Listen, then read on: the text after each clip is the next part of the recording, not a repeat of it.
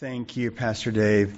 It's great to be with you again. It was, I think, in December last year that I was here, and and I remember just the snow coming down. There was a huge storm that day, and uh, we don't have a lot of snowstorms. We have cold weather, um, probably very similar to here, but not a lot of snowstorms in in China, and so it was wonderful to just see that snow come down. I know you guys were kind of tired of it, but I was enjoying it.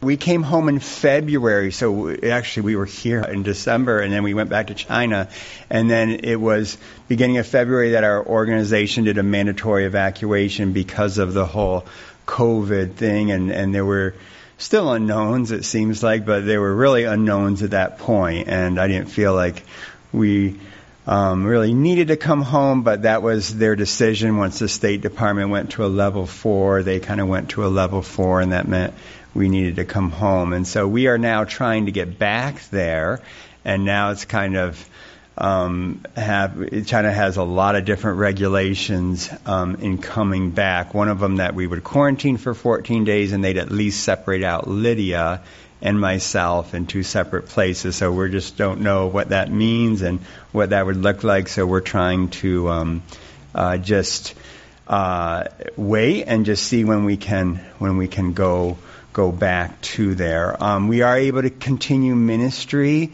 here, and that's our family. We have a couple of daughters, three daughters in um, California area. One's married, and so um, that was that's our family there. Lydia and Faith are with us here, and, and um, so we had a wonderful time with our girls when we first came back. We stayed a couple months there in California, and a wonderful time there. And then I grew up down in Rushville, New York, and so that's where we are. Not at the old farmhouse that I grew up in, but but my parents had sold that, moved down to Tennessee, and then came back up, and so uh, lived there in a town next to it called Middlesex, and my mom has a place there that we're we're staying at. So that's been a real blessing, and that allows us to be here with you this morning, which we're we're really thankful about.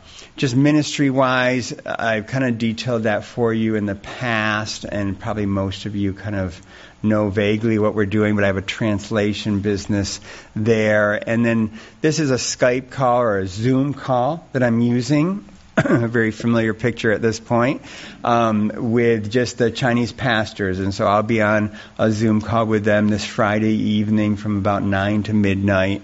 They're 9 to tw- 9 to noon in the morning, Saturday morning. And so we're still able to do that. That's a blessing. Then each week I, I, I Zoom with my staff a couple times each week. And um, Isaac, he's working on a couple of things. He's working on the um, theological word book of the New Test or of the Old Testament, published by Moody Press. So we're doing two lexicons. We've gotten the Hebrew one done. These are formatted. These were glad, thankfully already translated in Chinese, and so these are added to that pastor's toolbox, which has commentaries, different resources to help pastor prepare sermons. And and again, this is your your ministry. This is your ministry in China. It's not, I don't see it as my ministry. I see it as your ministry. I'm just an outreach of the, of your church in a different place. And you can see I'm not doing very well with my language either. Uh, this is what we're currently working on. So Lily there does the main editing of these and organizing of all the different translators that are working from their homes. So we just put Hebrews on, or at least that's been sent to Hong Kong to be put on the website. And then those are some of the different commentaries, different books that we're currently working on. So the work continues on there. And then, oh, I have one more staff that I wanted to mention. She does some of the um, uh, just internet stuff, so social media, WeChat, which maybe you've heard of now because, like with uh, TikTok, I guess it is, they're they're closing that down from from a American point of view. But we have some 60,000 followers there on our WeChat groups there um, that are that are just putting our materials that we translated and stuff out there. So the Lord continues to use. Um, your ministry in China to to um, affect many people. And just thank you for um, your your faithful support over the last couple years, and I just want to individually thank you for going to work or using some of your retirement to give to the church, and some of that goes towards the ministry in China. And so, thank you for um, just your support and encouragement in that. Um, we can go ahead and turn there to Psalm 51. We're looking at um, David's psalm of, of repentance. So you can turn to Psalm 51. When I was in grad school down in Virginia at Virginia Tech, and I used to teach some of the classes there during the time I was in grad grad school. I was like an intern there, and what I would do after um, like the last day of class, or, or maybe before a week before the last day of class, I would come in and I would bring in a bunch of more than a carpenter books um, from Josh McDowell, and I would put those on the desk, and then I would just share about probability, the probability of evolution happening, and um, and then just talk about um, how there's a different view of things. And I don't think I could probably get away with that at this point if I were to do that. But I was with somebody recently, and he was teaching at a Christian school, and he was he te- taught math as well. He's a he's a pastor and just teaches a few classes for this Christian school. And one of the things that he would do is he would have his students calculate how many sins um, they commit in a lifetime. Right? And so he would do different, what if he committed once in a year or once in a month or, or things like this. And, and it comes to, if you, if you calculate things, if you commit a sin every five minutes, which I don't think is extreme, all right? If you think about your thought life, your motives, things like that, I mean, that's about four million sins in a lifetime. And so, four million sins, and you think about what Christ has done, what Christ has forgiven. But even in the midst of that, we need to think about what is true repentance. What is true repentance from those four million sins that, that we commit in a lifetime? It's not just about self, repentance to salvation, it's about a daily repentance in our lives as we focus on sanctification, as we focus on serving the Lord and, and having purity in our lives in all different areas. And so we want to look at, at this psalm today. There is a false repentance, or maybe better put, a false sorrow. Paul would tell the Corinthians in 1 Corinthians 7:10, "For the sorrow that is according to the will of God produces a repentance without regret, leading to salvation, but the sorrow of the world produces death. I think sometimes we have a sorrow of the world. And I think often as believers, we mistake the feelings of guilt with genuine repentance. If I'm really guilty, then I must be really repentance. But, a, but guilt or a keen sense of justice does not equal repentance.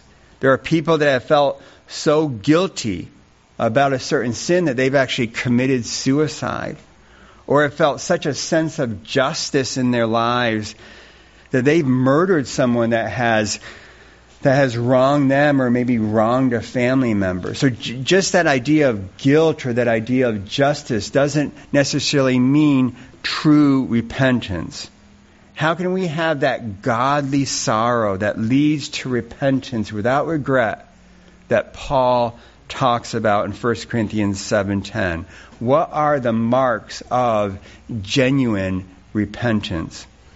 I think most of us are familiar with the story of David and Bathsheba. For time's sake, we're not going to look at that account which is recorded in 2 Samuel 11 and 12. I would encourage you sometime today or sometime this week to read those chapters.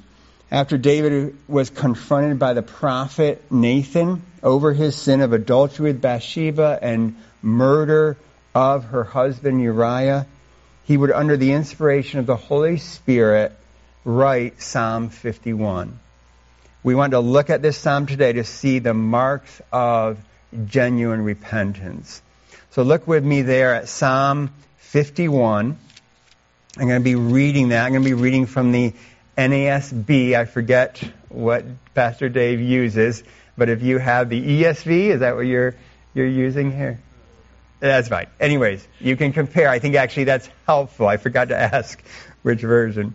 For the the Psalm 51 for the choir director, a Psalm of David, when Nathan the prophet came to him after he had gone into Bathsheba, by gracious be gracious to me, O God, according to your loving kindness, according to the greatness of your compassion, blot out my transgressions. Wash me thoroughly from my iniquity and cleanse me from my sin. For I know my transgressions and my sin is ever before me. Against you and you only have I sinned and done what is evil in your sight, so that you are justified when you speak and blameless when you judge. Behold, I was brought forth in iniquity in sin my mother conceived me. Behold, you desire truth in the inmost being, and in the hidden part you will make me know wisdom. Purify me with hyssop, and I shall be clean. Wash me, and I shall be whiter than snow. Make me to hear joy and gladness, that the bones which you have broken rejoice. Hide your face from my sins, and blot out all my iniquities. Create in me a clean heart, O God, and renew a steadfast spirit within me. Do not cast me away from your presence, and do not take your Holy Spirit from me. Restore to me the joy of your salvation, and sustain me with a willing spirit. Then I will teach transgressors your ways, and sinners will be converted to you. Deliver me from blood guiltiness, O God, the God of my salvation. Then my tongue will joyfully sing of your righteousness. O Lord, open my lips that my mouth may declare your praise. For you do not delight in sacrifice, otherwise I would give it.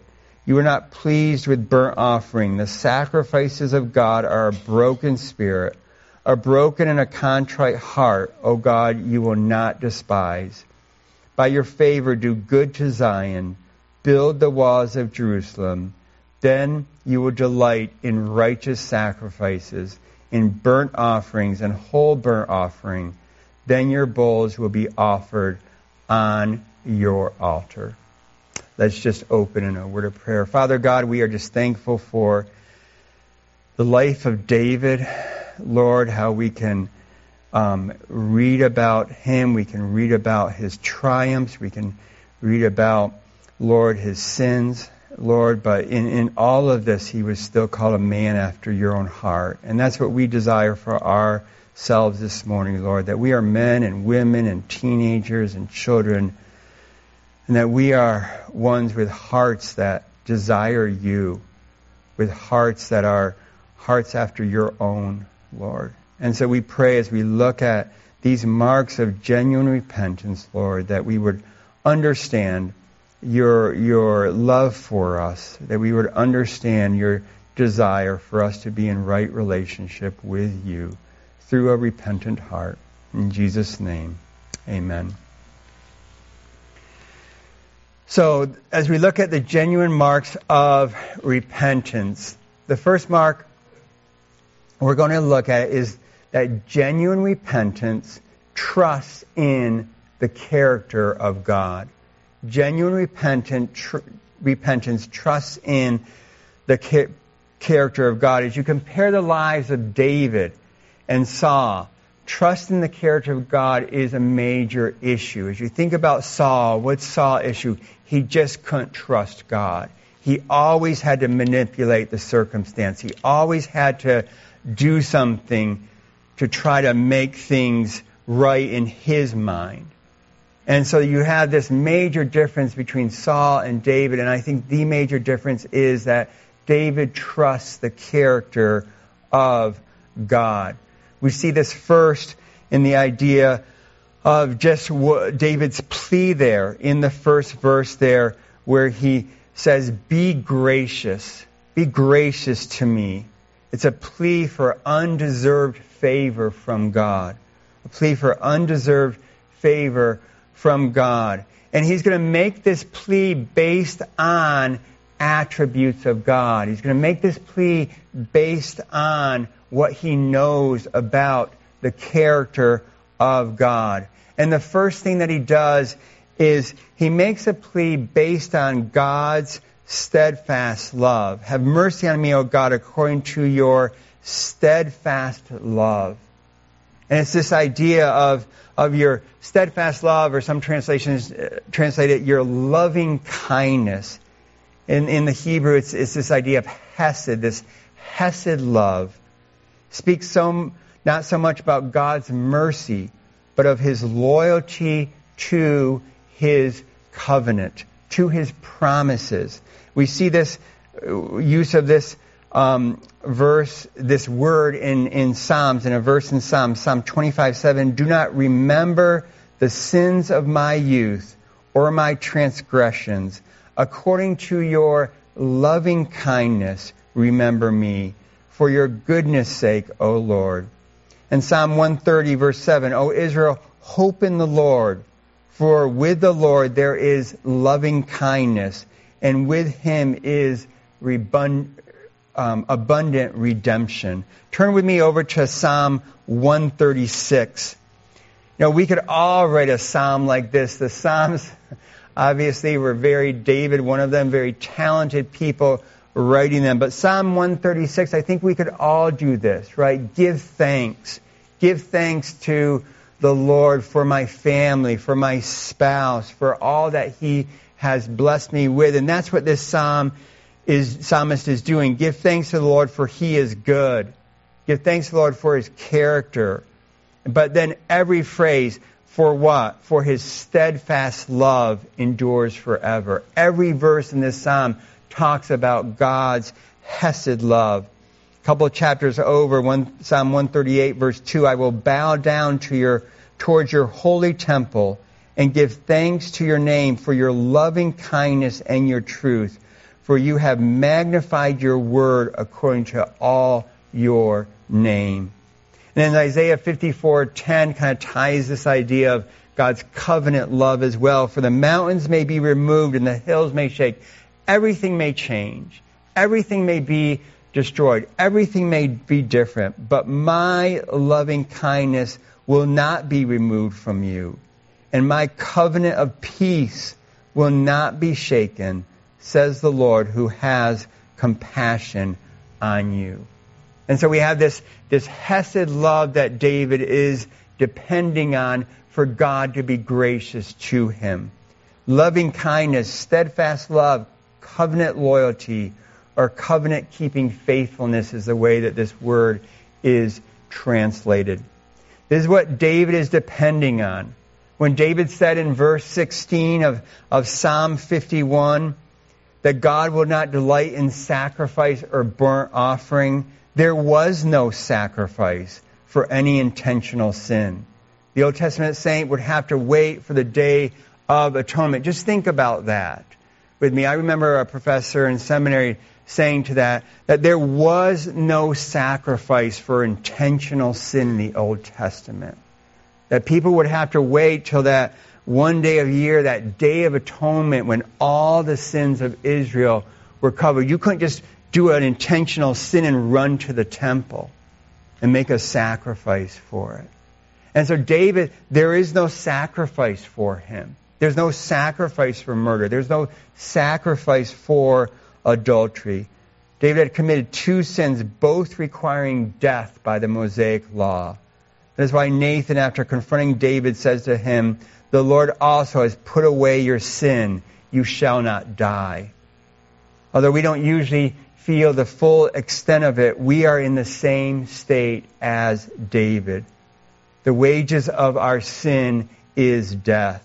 There's no sacrifice we can offer. There's nothing we can do to rid ourselves of the guilt of our sin. For us as believers today, this Hesed, this this loving kindness, this covenant, steadfast love. That's simply the gospel. God has redeemed a people in Christ. Paul tells us in Romans 8 1, therefore there is now no condemnation for those who are in Christ Jesus. David is in a place where he is experiencing the fullness of God's loving kindness, his steadfast love. As we are reminded of our sin, it is at the cross where we see God's loving kindness, His steadfast love, His covenant promise that Christ's perfect life has been imputed, it's been applied to us. That is the gospel. It is the gospel that we need to remember and apply to our lives every day. Jerry Bridges, who wrote a book called The Gospel for Everyday Life, says the following This is the amazing story of God's grace. God saves us by His grace and transforms us more and more into the likeness of His Son by His grace. In all our trials and our afflictions, He sustains and strengthens us by His grace. He calls us by grace to perform our own unique function within the body of Christ. Then again, by grace, He gives to each of us the spiritual gifts necessary to fulfill our calling. As we serve Him, He makes that service acceptable to Himself by grace and then rewards us a hundredfold by grace. It's all of grace. It's all because of God's love, His loving kindness to us. And, and this is what David is asking for. He's asking for God to be gracious to him based on the loving kindness that God has, the attributes of God. He's, he's relying on the character of God that he knows to be true and that he knows to be unchangeable. And then the third thing he mentions here is the third thing is God's compassion. Have mercy on me, O God, according to your steadfast love, according to your abundant mercy or your compassion. Blot out my transgressions. The more we understand God's character, His love, His compassion, the more we will desire to serve Him. Spurgeon talks about compassion this way. When I thought God was hard, I found it easy to sin. But when I found God so kind, so good, so overflowing with compassion, I smote upon my chest to think that I could ever have rebelled against one who loved me so and sought my good. And so it's God's um, Hesed love, is His loving kindness, it's God's compassion, and then thirdly, it's just the, uh, it's just God's forgiveness. God, David is pleading for God's grace based on God's loving kindness, based on his compassion, and based on the, the forgiveness that he knows that God will offer. You cannot come to God on your own righteousness. This is what the Jews were trying to do, and Paul in Romans 10 would say to them, for not knowing about God's righteousness and seeking to establish their own, they did not subject themselves to the righteousness of God. So often we are trying to establish our own righteousness. Establish that, that we aren't as bad as, as we think. God's grace has seen in His loving kindness and compassion as the basis for the request from David in the end of verses 1 and 2. Blot out my transgressions, wash me thoroughly from my iniquity, and cleanse me from my sin. Three words there, blot out. This is used at the time of the Noahic flood when God blotted out or destroyed everything that walked upon the earth. And so this word means to blot out, to obliterate.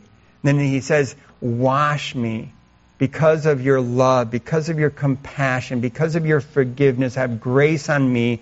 Blot out my transgressions. Wash me from my sins. Cleanse me from my sin. We see these words again in, in the verses 7 through 10 of Psalm 51. Purify me with hyssop and I shall be clean. Wash me and I shall be whiter than snow. Make me to hear joy and gladness that the bones which you have broken rejoice. Hide your face from my sins and blot out all my iniquities.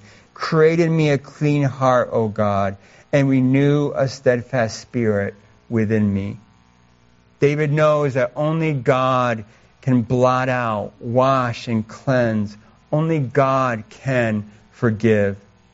As we think about what God has done for us through Christ, our very cry should be that of, of the, the one that the Israels that the Israels made as they were captive in Babylon. Isaiah would say to them, "Remember these things. I, God, have wiped out your transgressions like a thick cloud and your sins like a heavy mist. Return to me, for I have redeemed you." And the response of the Israelites, "Shout for joy, O heavens, for the Lord has done it. Shout joyfully, you lower parts of the earth." break forth into a shout of joy, you mountains. And that should be our response. Our response to thinking through what God has forgiven us because of His grace, His love, His compassion, His, His ability to forgive all that He has forgiven us from. And understanding that grace, and understanding that loving kindness and that compassion it might tempt us to minimize our sin. To say, well, you know, God will forgive that anyways. But David doesn't minimize his sin. And so the second point there is, and the marks of genuine repentance, is genuine repentance does not minimize sin. Does not minimize our sin. There are times where every ounce of our pride, self-reliance, self-esteem, self-righteousness stands up and says, I am not as bad as you think I am. We are so masterful at excusing our sin, renaming our sin, blaming others for our sin. We say words like mistake, weakness, failings. We see this in how we ask forgiveness. You know, you young people, when your parents catch you doing something or your brother or sister tell on you, you know, what's your response? Is your response like, yeah, dad, I know. I'm a sinner. I really shouldn't have done that. What is the response? No, well, he did it first. Or she did this, or she took this. And you know what? Us adults are kind of laughing, but you know what? We are no better. Right? What do we do? We do things like, oh, sorry about last night you know, I was just really tired. No, you weren't tired last night. You were angry last night. All right? And so, so we talk about things like this and we don't, I met Harry today and, and it's, it's a whole lot different to say, oh, sorry, Harry. Sorry about yesterday. Or to go up to Harry and say, hey, Harry, please forgive me for my attitude yesterday. You know, that, that causes Harry, he keeps on looking at me. It makes me a little nervous. But that makes Harry have to respond to me. I've got to look him in the eye. And he has to say, I, I, oh, I'll forgive you. And you know, it's funny, you, you do that with people and they don't sometimes know how to act. Oh, oh, it was nothing. It was nothing. Well, no, it was something. I had sinned. And, and so we, we, we just minimize our sin. Well, David doesn't minimize his sin at all. Look at the words that, that David uses here. First one is transgressions, rebellion. This, this uh, word means rebellion revolt. Those who reject God's authority and therefore cause a breach of relationship. Iniquity uses three times crooked, twisted, or perverse behavior. Sin is also used three times, missing the mark or, or falling short. And he, he explains there in verse 4 that, that, that it's against God that we've ultimately sinned. We hurt people. David had devastated people's lives. Think of Uriah's family. But, but he had ultimately sinned against God. We sin against God. Our sin will hurt people. But we sin against a holy God. Fourth word that is used here is, is evil. It's the opposite of good. I know I didn't have to come from around the world to tell you that evil is the opposite of good. All right?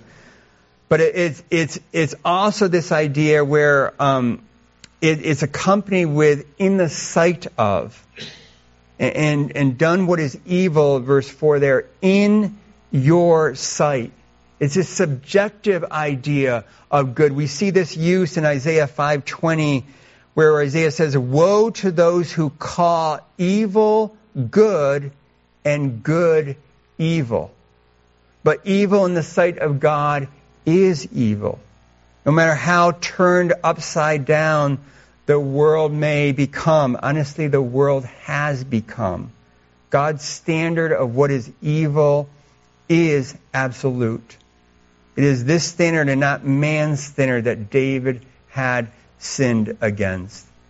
And then the fifth word he uses here is blood guiltiness. He had committed murder, shedding of innocent blood, often through violence. And so we see that what is David saying here? He's not, he's not trying to minimize his sin. He's not trying to call it by, by different names. And, and note how the personal pronouns he attaches in verses 1 through 4. There, verse 1, my transgressions. Verse 2, my iniquity, my sin. Verse 3, my transgressions, my sin. In verse 5, David explicitly, explicitly acknowledges that by nature he is a sinner. He's not using this to excuse his sin by saying, as some people do, you know, well, it's just, just my nature. It's just the way I am. He is saying that my sin goes even deeper than adultery and murder. I am by nature a sinner, and only God can rescue me, cleanse me, and wash me. We are sinners by nature, and we can only be rescued because of the gospel, because of Christ. David's sin is heavy on his heart. That is why he expresses in verse 3 My sin is ever before me.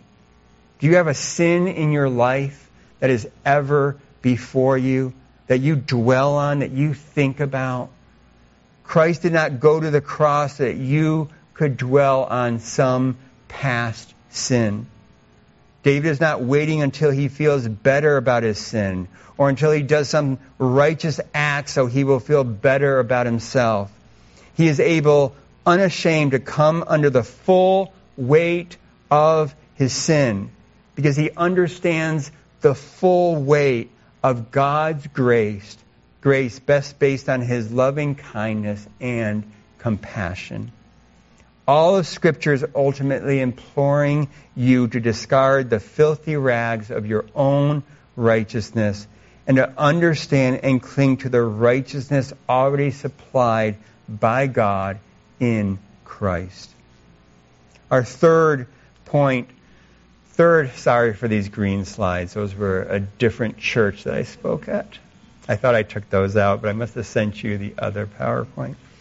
Genuine repentance expresses the justification of God. This is kind of interesting. Genuine repentance expresses the justification of God. Against you and you only have I sinned, verse 4, and done what is evil in your sight, so that you are justified when you speak and blameless when you judge. David does not downplay his sin or try to vindicate himself. He actually is spending his time vindicating God, justifying God having a right view of the character of God and a right view of ourselves will produce an outward expression of the justification of God. David never calls into question God's right to judge. God is blameless in all his actions in David's eyes. And unless you think David gets off easy with his sin, read the chapter headings from 2 Samuel 13 to the end of the book. All of them, almost all of them, are talking about just terrible things that are happening in his family. And, and, and, God, Nathan had told him, the sword will not depart from your family because of this sin. And so David would live the rest of his life when he cries, when finally Absalom is killed and David finds out about it, he says, Oh, would, I, would that I have died. And I really believe he's thinking back to this. Would God have not just taken me? and not had the sword be in my family, and I would see um, stepbrother rape a stepsister, and I would see a brother kill another brother, and I would see all these things happen. But in all this, David doesn't blame God. David justifies God. I remember calling a pastor, and he had come to a church in Virginia and really had a hard time at that church to begin with, and and I had called him and asked him how things were going, and and he said, you know what, um, things are going really well, and I I just said, you know what, you deserve that, and he just immediately said, Mark, I deserve hell, and and that's really the truth. We deserve hell. John Piper says God is justified. God is blameless. If God casts David into hell, God will be innocent. This is radical God centered repentance. This is the way saved people think and feel. God would be just to send me to hell. The problem with God's grace, His hesed, loving kindness, His compassion, is that we become very familiar and expecting of it. And the day that we simply get a small taste of what we deserve, we claim that, that we have been treated unjustly. We're complaining to people about what's going on when we just get a small taste of what we really deserve in this life. There's an example that maybe you've heard R.C. Sproul tell of, of how he goes to, um, he's teaching this class, freshman class, has 150 students goes in first day, three papers. Papers can't be late. He lays everything out. These are the dates of the paper. First date comes. Think 125 um, students hand in their paper. 25 don't have it. And they said, sorry, we just didn't make the transition. We're freshmen. Please have grace on us. And he has grace on them. Okay, I'll give you grace. Second um, due date comes. 100 students come with their paper. And again, uh, you know, it was what homecoming week or something, and and we have a lot of midterms. Okay, I'll give you grace, but don't let it happen again. Next time, third paper comes. 75 students come with their paper, and, and only R.C. Sproul can tell this, but he's like, Adams, where's your paper? Don't worry about it, prof. I'll get it to you next week. And he goes, Adams, F. And then he goes, somebody else, Dave, where's your paper? Not, not you. Where's your paper? All right, F. And then somebody in the back of the room cries out, what? That's not fair. And he goes, who said that? You know, Samuel, you say that? Yeah, I said that. I, I, I think I remember last time you were late on your paper. Is that right? Yeah. Okay, I'll give you an, you want fairness? I'll give you an F for that paper as well. And so we just get used to, we get used to this mercy, this loving kindness, this grace that God gives to us every day, every minute of our lives. And we get so that we are expecting it. We expect it. And we actually can get upset at God because of something that happens in our lives. You know, I, I hear people say, and, and I, I understand people have gone through tremendous tragedies in their lives, but, you know, I'm just mad at God. And it's like we, we really don't understand, all of us being included, the grace and the mercy and the love that God expresses to us every day. Well, David wasn't mad at God. David's sitting there and saying, God, you are just in everything that you're doing here. Fourthly, sorry, I'm not really good with the PowerPoint here. You know, uh, so those were just, uh, when I preached this sermon at another church, those were seven foundations of a healthy church. Tied these into, it's my mom's church, and so I tried to tie these into his series. Okay, so just understanding that. Sorry, those are up there. Um, Genuine repentance, number four, renews joy in salvation. Genuine repentance renews joy in salvation. Make me to hear joy and gladness, that the bones which you have broken rejoice. Guilt creates distress and robs our joy. Guilt keeps us in a pattern of joylessness and trying to pull ourselves up by own bootstraps made of self righteousness. Verse 12, David would say, Restore to me the joy of your salvation and sustain me with a willing spirit. What is interesting about this psalm is that it never mentions adultery. But that's where it all started, right? Or is it? David, joy was not lost because he sinned. David sinned because he had already lost his joy in God.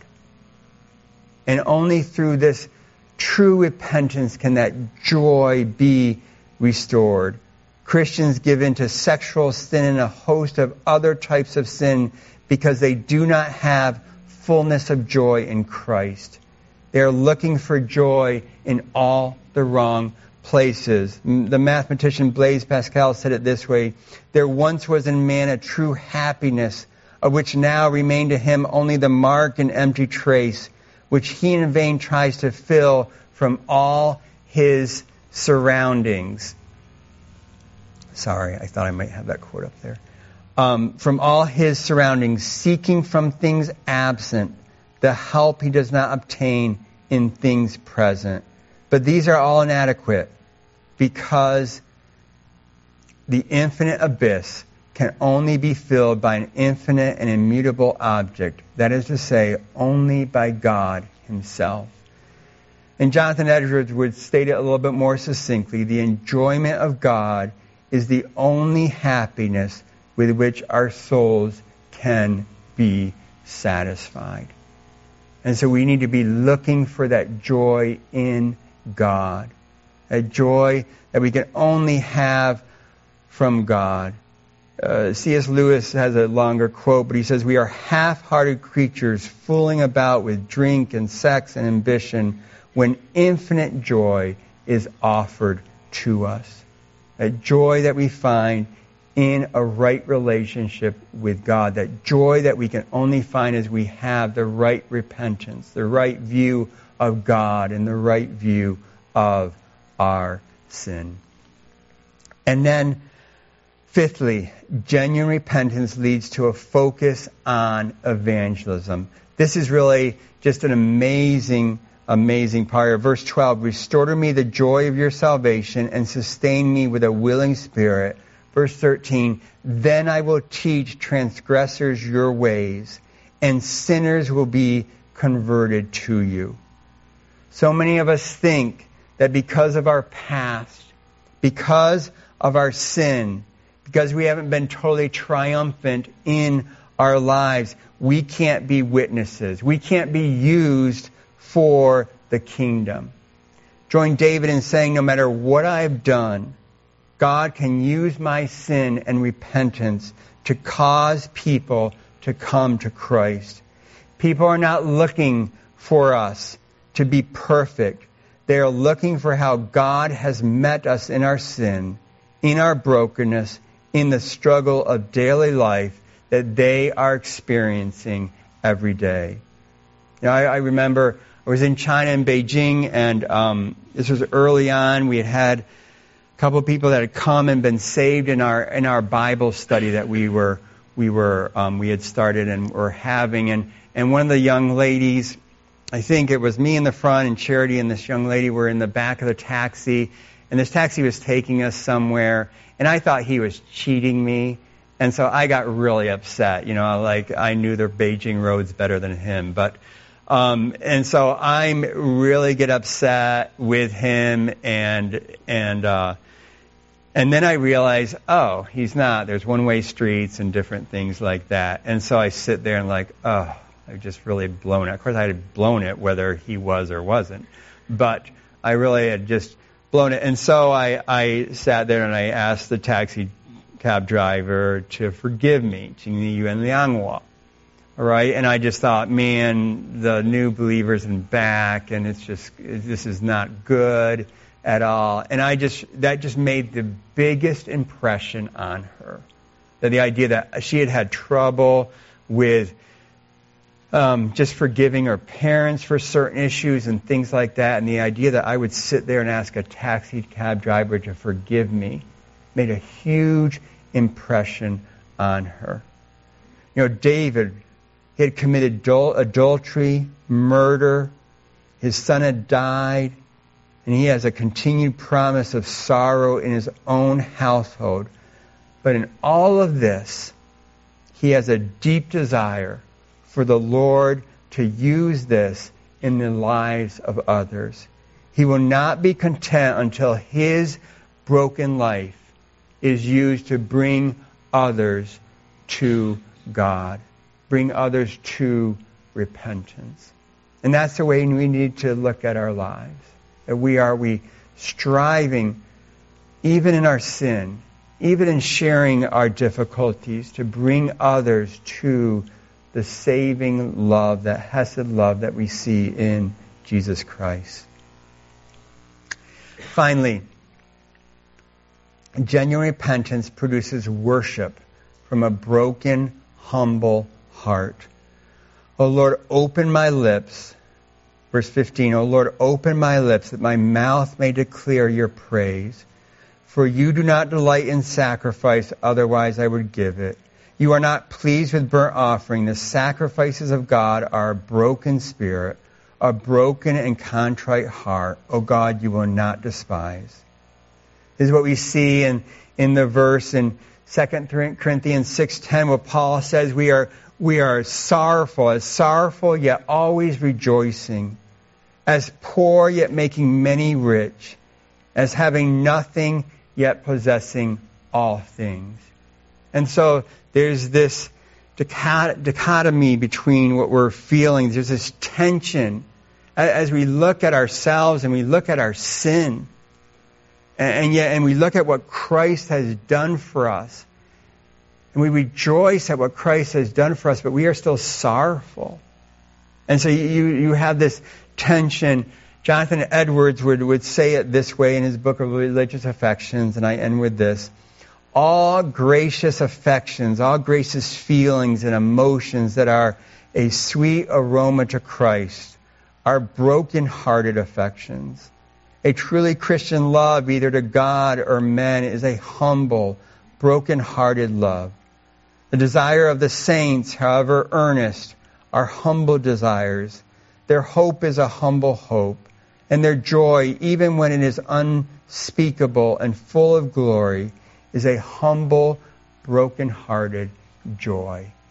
And that's what David would have. That's what a man after God's own heart will have, is that broken, humble, contrite joy in what Christ has done for us. Let's pray. Father God, we are thankful for your word. We're thankful for your mercy and your grace that we have each day, Lord. We're thankful for David and for, Lord, again, his life, for all that um, he experienced, Lord, for his giftedness that you gave him as a person, Lord. And we're thankful for that his faults, Lord, for his sins that are recorded, Lord, and help us to learn from them. Lord, I pray that we would, we would have contrite, broken hearts, Lord, that we would understand who you are. We would see our sin for what it is, Lord, and we would cast ourselves on your grace based on your your loving kindness and your compassion, Lord, to forgive our sins because of what Christ has done on the cross. In Jesus' name, amen.